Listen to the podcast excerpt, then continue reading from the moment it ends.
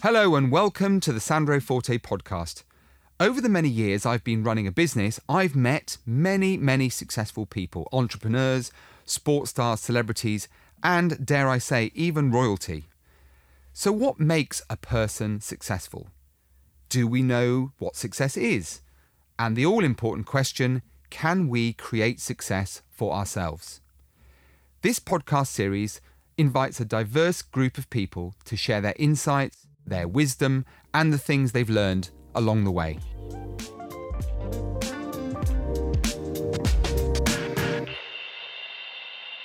It would be great to think that life could go by without crisis striking, but the reality is, unfortunately, that it can, and as we know, it often does. When things do go wrong for a company, the after effects can often destroy that company's reputation, and customers may be quick to turn away.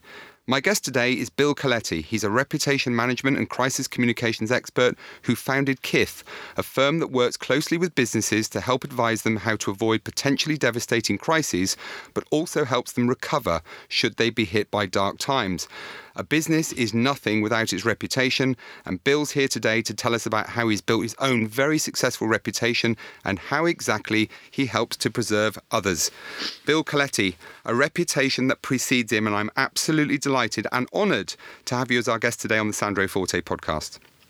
Well, Sandro, thank you very much for that. The feeling's mutual. You've built a, a great reputation yourself, both as a business leader as well as a speaker and podcast host. So I'm excited about the conversation. Founder members of the uh, Mutual Appreciation Society. I appreciate it. So, here, Bill, here. Uh, we've got 30 minutes and they fly by because you're such an interesting guy. And I've had a chance to read your book, which is amazing, by the way. We'll talk about that in a, in a, in a bit. First of all, for those who may not know much about you, tell us, if you would, about your background and unsurprisingly, what led you to the world of crisis management? So, our firm and and what I do is I we help people talk about difficult things to the public. And so, for about 25 years now, um, I've been in some form of either running political campaigns in the US or globally, and then in the past 10 or so, working in corporate communications and issues management. And so, in that context, we work with major corporations that find themselves at the intersection of public expectation and the, and their actions, and we need to tell a story. We need to sort of fix that. Recently, we've been working on how can we grow reputation in a preventative way so that when those those critical moments happen, organizations are more prepared. So, in its summary, we we are a crisis communications firm where we help people respond, but we also help people plan and prepare um, for for the inevitability of these sort of missed expectations mm. of the public. You said two things, Bill, which I've picked up on straight away. I'm going to I'm going to touch on those if I may. First of all, to paraphrase, you you talk to people about difficult things. I think is what you said. Now, there's a there's a parallel with with life in general because we all find it difficult to deal with stuff, with things, with challenges and crises in this particular case. How do you encourage people? Because I think there's a learning point for many of us, whether we are a large organization or one person band or whether we are simply just trying to get by in life. How do how do you encourage people to deal with things that they may feel very uncomfortable about dealing with? Terrific question. Yeah, I mean, there's an amazing book called called um, crucial conversation, critical conversations um, that sort of deals with this on the one-on-one level. You know, for me, in a in a consulting context with corporations, is be crystal clear and true to what you stand for. And so, if you're an industrial company and you've had a facility blow up, or you've been uh, involved with a data breach, the truth will set you free and mm-hmm. just be true to your core values, understand what you stand for as an organization, and then explain it. Different risks have different types of responses, and that's what we work with organizations. But fundamentally, it's just be authentic, be true. And if you grew up in a primarily generally healthy environment and you've got a college education and you've had some some life experiences just trust your gut trust your instincts on how would the golden rule how would we take this information if it was given to us by somebody else? So just it's about authenticity and just clarity. We try to make communications too complicated uh, very often. So simple clarity is the best way If the podcast ended now, Bill, I think we've already got enough to take away to last us a lifetime. So thank you for, for a very succinct but very powerful answer. And I'm reminded when you when you said, "And the truth shall set you free." I'm reminded of that scene in Liar Liar where the great Jim Carrey uh, trots that one out. If you've not seen the scene, you've got to you've got to watch it. The other thing that uh, Bill that you mentioned um, at, the, at the top of this was the word prevention, and I guess that links in quite nicely with what you've just said. So you know, we've heard the words prevention is better than cure. In your experience, you know, what are the differences between taking positive action uh, to prevent a crisis and dealing with it after the event? Well, first of all, is the financial implications of it. So there's a study that the UN did, and it was mostly about natural disasters, large scale crises. But the study that they did was that they found for every dollar spent on prevention, saved $7 that they had to spend on response. So if you scale that to enterprise level, I mean, that's a huge amount of money so on on on spend hundred thousand dollars, that's going to save you seven hundred thousand um, dollars to think about prevention, and so that's one way to look at it. For me, it's I, I draw it in the parallel of diet and exercise, and so most people find me in some form of crisis. Either they are currently in a crisis, they know one is getting ready to happen, or they've seen one and observed one in their peer set a competitor or someone else in their marketplace. That's similar to us going to the doctor, the prevent, preventative, going to the doctor or cardiologist and saying, you know, you could probably stand to lose a little bit of weight and get your resting heart rate down, et cetera, et cetera. That's there. If we just tried to diet our way to fitness, that wouldn't work. If we just tried to exercise our way to fitness, that wouldn't work. And so when we talk about about prevention, we talk about it in the context of we need to transform organizations. It's the same way in that personal example of diet and exercise. Someone needs to transform if they find themselves in some semblance of crisis. And we believe that transformation, what the end of that looks like, is what we call reputational resilience. And the way you get there in, in, a, in a crisis context, and what we do is two ways. One, be ready with crisis readiness, basic building blocks of crisis readiness, holding statements, media training, just the basic elements of how to do better in a crisis. The magic is this notion of risk awareness, of really understanding what are the risks, what are the things that can hurt us, what are the things that can kill us, and what are the things that we should blow off. Hmm. And so we just need to understand that. So, diet and exercise, crisis readiness, risk awareness that ultimately leads to a transformed state of reputation resilience. I've used the expression in the past, and people will be fed up of hearing this: discipline and regret. You know, both of the both of those things are painful, but if you don't do the first one, you're always going to get the second one. So, Bill, you um, you know, the enterprise level that you talk of, uh, you know, some of the large companies, American Express is one good example, but you work with a lot of high net worth individuals. So, regardless of the organisation or the individual you're speaking to, if you don't mind and, and mindful of uh, confidentiality, what are the, what are typically the kinds of uh, things, the, the types of crises that you have been dealing with uh, in your business to date? Yeah, so it's it's a probably a 70-30 mix. So 70% is corporate, 30% are kind of individuals that find themselves in these sort of challenges that are there. And that 70%, as I said, are corporate, and it could be a wide range of things. It could be a merger and acquisition that's gone bad, and we need to manage our reputation.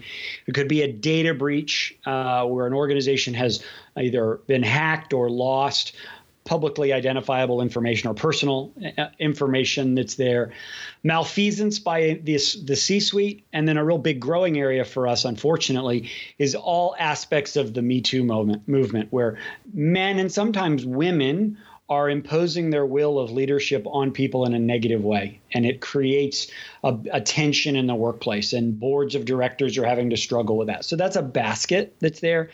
There's the off kind of active shooter where there's someone on your campus or at your facility, a bad hire, and somebody comes with a gun and there's violence. Um, but that's actually kind of shrinking, frankly. But if that's what I mean from a in a corporate context. In the personal context, it's a wide range of things. Um, you may be familiar with this situation related to some high profile um, parents that tried to get their kids into colleges and they faked resumes and they faked test scores and they did a bunch of things like that. And so these were successful business people that were going about their business and all of a sudden they show up in the newspaper. Or a woman that was running a very successful, um, high end um, hair studio, uh, hair salon, and was called out as being a racist because of some of the training that she did or some of the standards that she had set. Um, or a young man who was on a college campus that said some things that were inappropriate, caught on social media, and and just woof, social, um, you know, became a very viral moment, and this this young man's life was really implicated by that. So it's a it's a range of things that we do. Our best skill set as I mentioned earlier, is we help people talk about difficult things. Sometimes apologizing is difficult. Sometimes admitting the fault is difficult. But we help them do that, and then we help them figure out a path to recovery to sort of reboot their reputation. And on the subject of recovery, then, you know, typically what sort of things you're doing? Cl- clearly, have close relationships with the media, um, you know, the TV, all the all the outlets that might have this information find its way into the wrong hands. I mean, typically, therefore, how are you dealing with? Uh, I mean, prevention is one thing, but in terms of the crisis, it, should it happen, how are you dealing with those things typically, Bill? So it depends on this the situation. We talk about crises in kind of three different contexts, and so it, it I'll, I'll, brush over that and then get specifically to your answer. Is we think there's three types of three types of issues and risks that are out there. Strategic things you meant to do that the public misunderstands. Preventable things you should simply have a zero tolerance for. So metal shavings in ground beef should be zero tolerance, and that's a preventable risk. And then external are things outside of your control uh, that's there. And so, depending on each one of those, that, that the the starting place is your first public statement. What do you say? So, a strategic risk. We meant to close this plant, or we meant to fire this person, or we meant to make this strategic decision the immediate answer is not to apologize because there's nothing to apologize for. What you're what you may want to apologize for is that the misunderstanding with the public, mm-hmm. but it is not the fact that you made this decision because I hopefully you've sat around a table, made a smart business decision.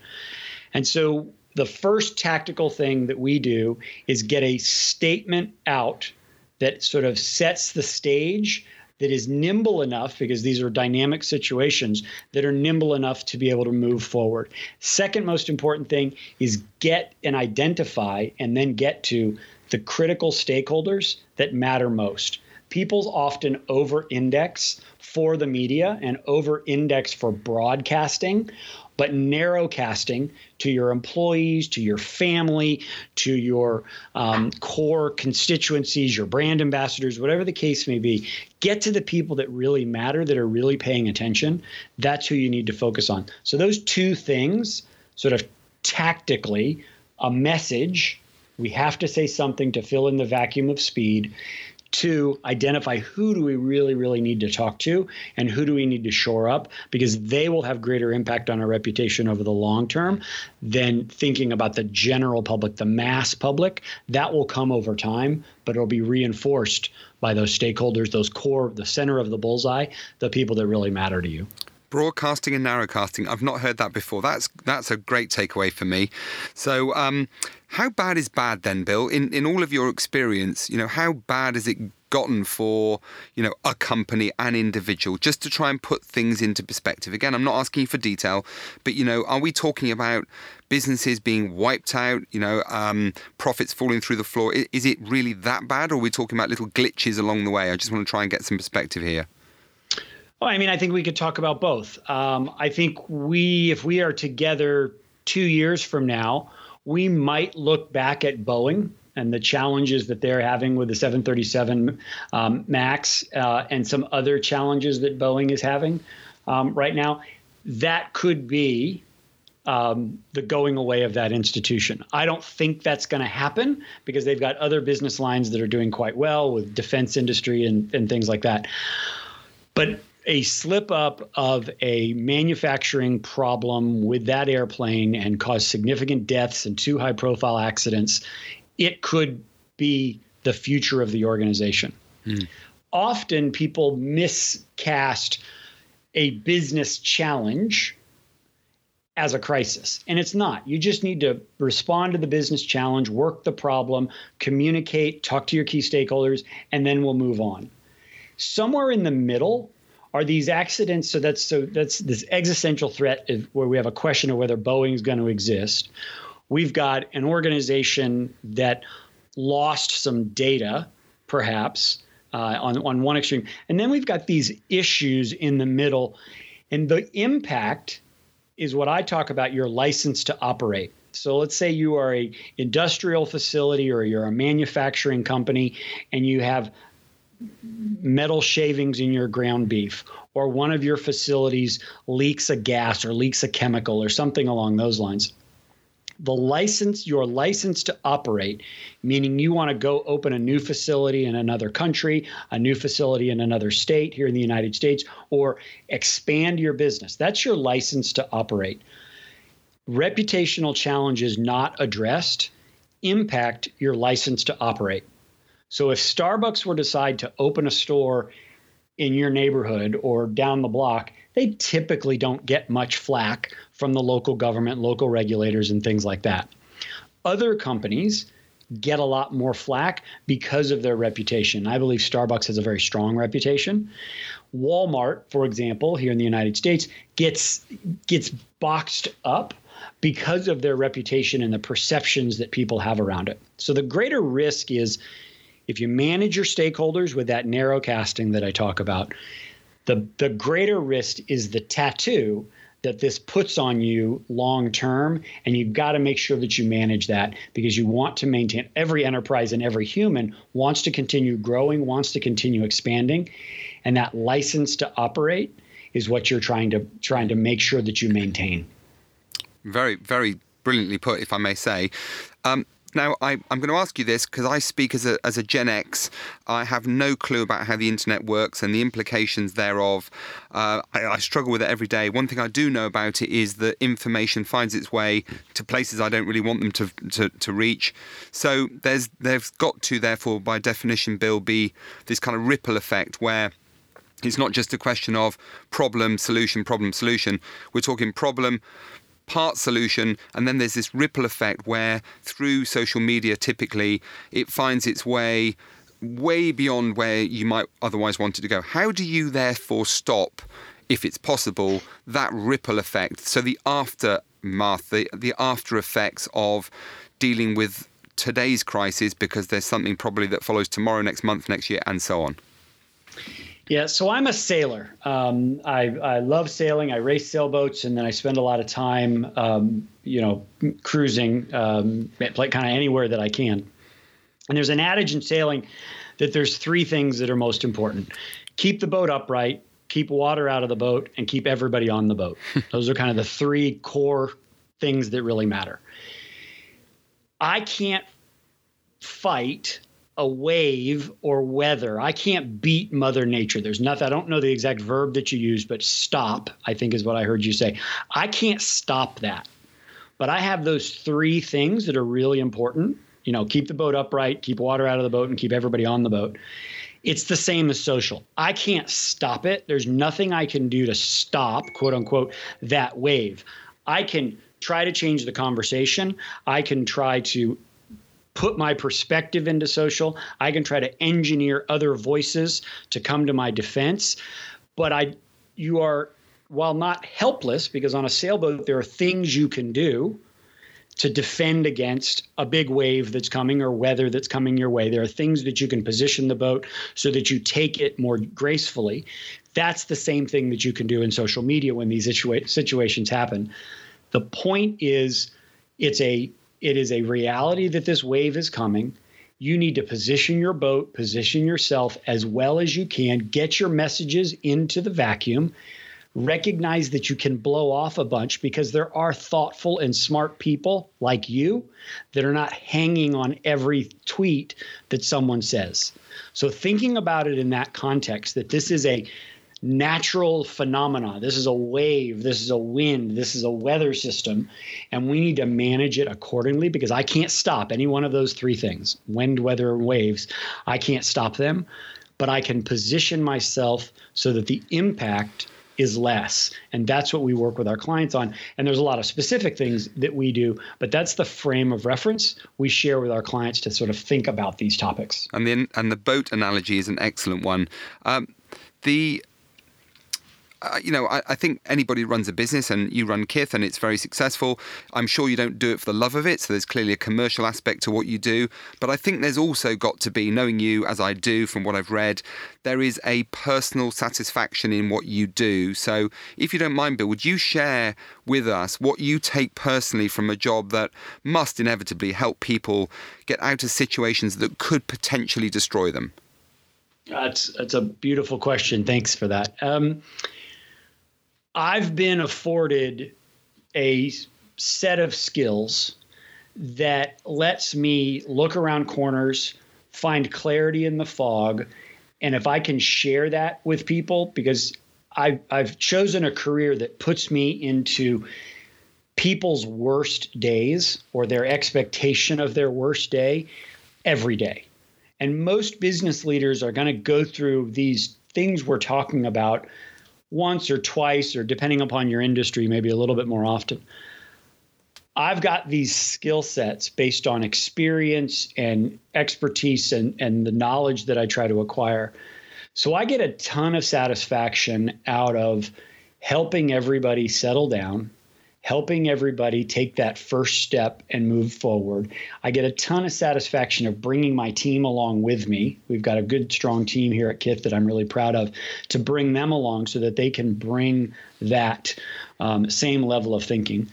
I, one of the skill sets I bring is just a calmness, a calmness in the situation is that it's not as bad as you think it is. Let's let's take our baby steps. Every you know every step, every journey begins with the first step, and so I take a ton of personal satisfaction. I take it from corporations, but but these individuals, these these people that may or may not have done something really really bad, but they certainly didn't expect to be on the front page of the New York Times um, or the Financial Times or on the front page of any major newspaper. I feel for them. I don't. I don't. Um, I, I don't ignore the fact that they might have done something really wrong, but I feel for them as a human and that their life and their companies and their uh, families are being significantly disrupted. So I do bring a lot of personal uh, into this, but I get the most that I get out of this is the experience that I've had. And I now have a willingness and a desire to share it because these are people's worst days. And if I can help them through their worst day or their worst season in their life, I feel really, really good about mm. that. I, have been saving this next question for a guest that was qualified enough to answer it, and I think you are the man, Bill. So I'm going to ask you this question: You you enter a situation, you may be dealing with uh, a high net worth individual who's facing some particular challenges. They clearly enter the the room metaphorically with uh, a series or set of expectations. At that moment in time, based on all of your experience, you have a different set of expectations. And the reason I'm asking you the question is that this doesn't just relate to what you do, but it relates to people in their everyday life situations and business situations. And I'm keen to know your view on this. How do you align? one's expectations with your own? You know, is there a compromise? Is it about helping to coach them towards your skill set, your understanding of what the situation is more likely to be. I'm just very keen to know, with all of your experience, how do you get somebody who has a view of the situation? Uh, and you make you mentioned calmness, but a view of the situation which probably isn't very calm, and get them to the point you need to get them in order to get or achieve maximum uh, benefit from the relationship. Great question. So for me, there's there are a few non-negotiables. There are things that are just absolutely um, we're never going to violate, and if we're not aligned on that, then they probably need to find another consultant. And as I've done this for some time now, I'm okay walking away uh, mm-hmm. if they don't do that. And some of those non-negotiables are we have to tell the truth. There there is no lying. Now now we can tell a version and everybody talks about spin we can tell a version of that truth and we don't need to, you know, be overly cathartic and share every aspect of truth in all of its depth, but there needs to be a, a desire for truth. There also needs to be a understanding that even though we don't want to be in it, we're in it. And there's no way to get out of it as opposed to walking through it. We've got we're in the jungle and the only way to get out is to just get through get to the other side of the jungle that's there. Beyond that, you know, I'm, I'm, I'm, I want to be empathetic. I understand that this is the worst days that people have had. I understand that where they are. But if we can get alignment that we're not going to lie, we're not going to make up facts. And two, you got to be with me in the fight. You got to recognize that this is where we are. We just got called by a client, in fact, earlier this week, industrial accident. Um, they're a bit player. They're not the primary you know the the primary um, participant, but so they're on the side. We walked them through kind of our approach and how we do things. Legal team loved it, but the CEO, the leader of the company, said, "Man, I just don't want to take press calls. I don't want the media to call me anymore, and I just want you to make this go away." So he didn't align with me that we're in this fight, whether we like it or not. Something broke, something blew up. The media's paying attention. We can't just put our head in the sand.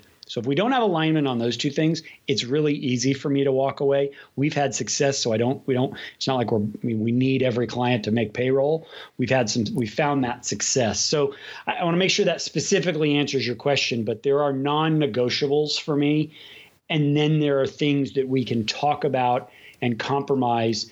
And usually I'm right based on perspective and experience. Mm-hmm. It just takes a while for everybody to get there. And I'm okay being patient to let everybody sort of come to the realization as we go through this journey. Uh, and I think you did answer it brilliantly well because what I got in my mind was the three words uh, integrity of of proposition, I guess.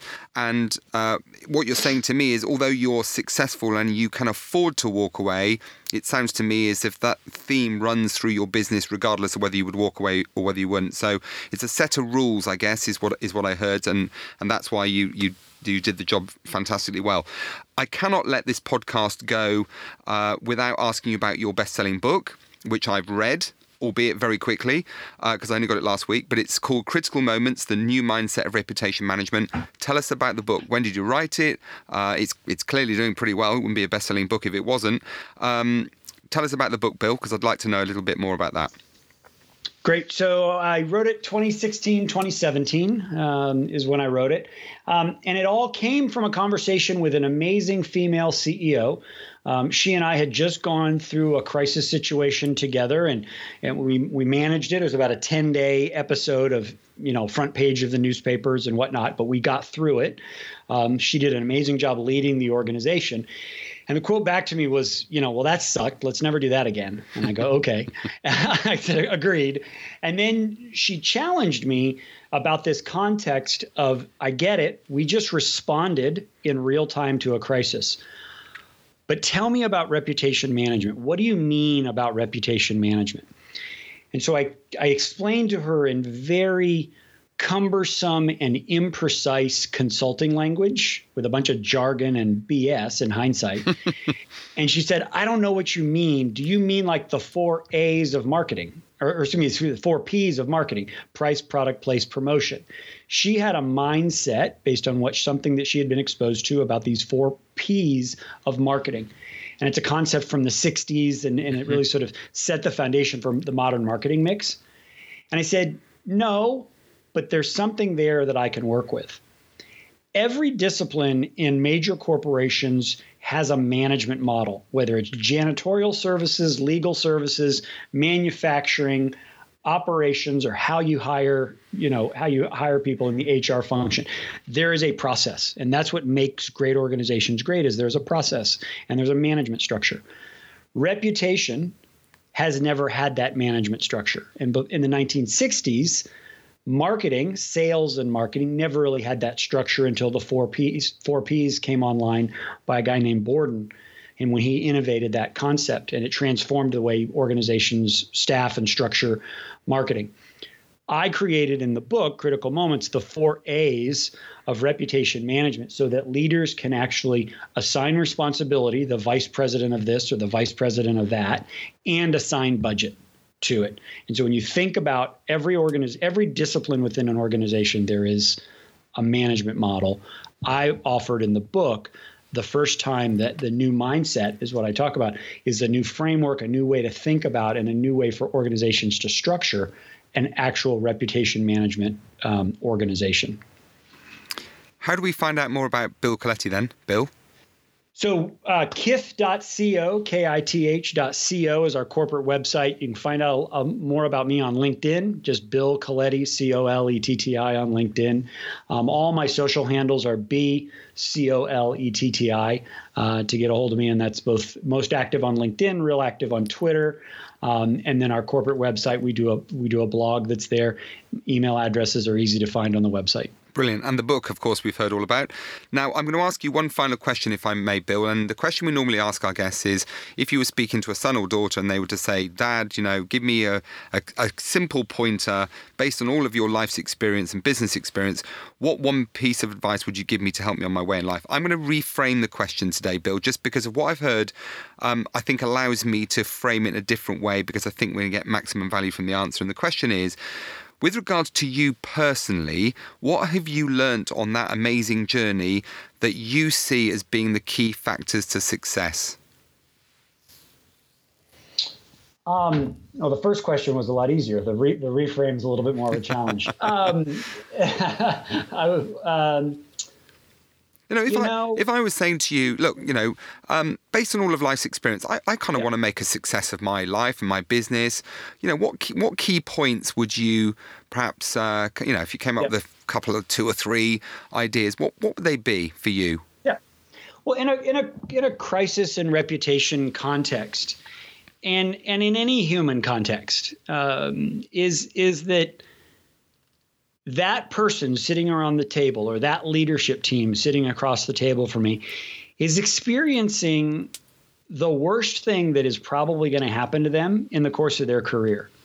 And every hope and dream and academic credential that they have, that's there. So, the, really, the best thing for me that I've done is to be a good listener um, and to listen and hear and understand. And, and, and most importantly, get it that people are scared and need someone to help them make good decisions. Early on in my career, I really was a far more less self-aware and a lot more cocky and a lot more arrogant and I just sort of swung in and said, "Do this, do this, do this, call me and then we'll do this, this and this."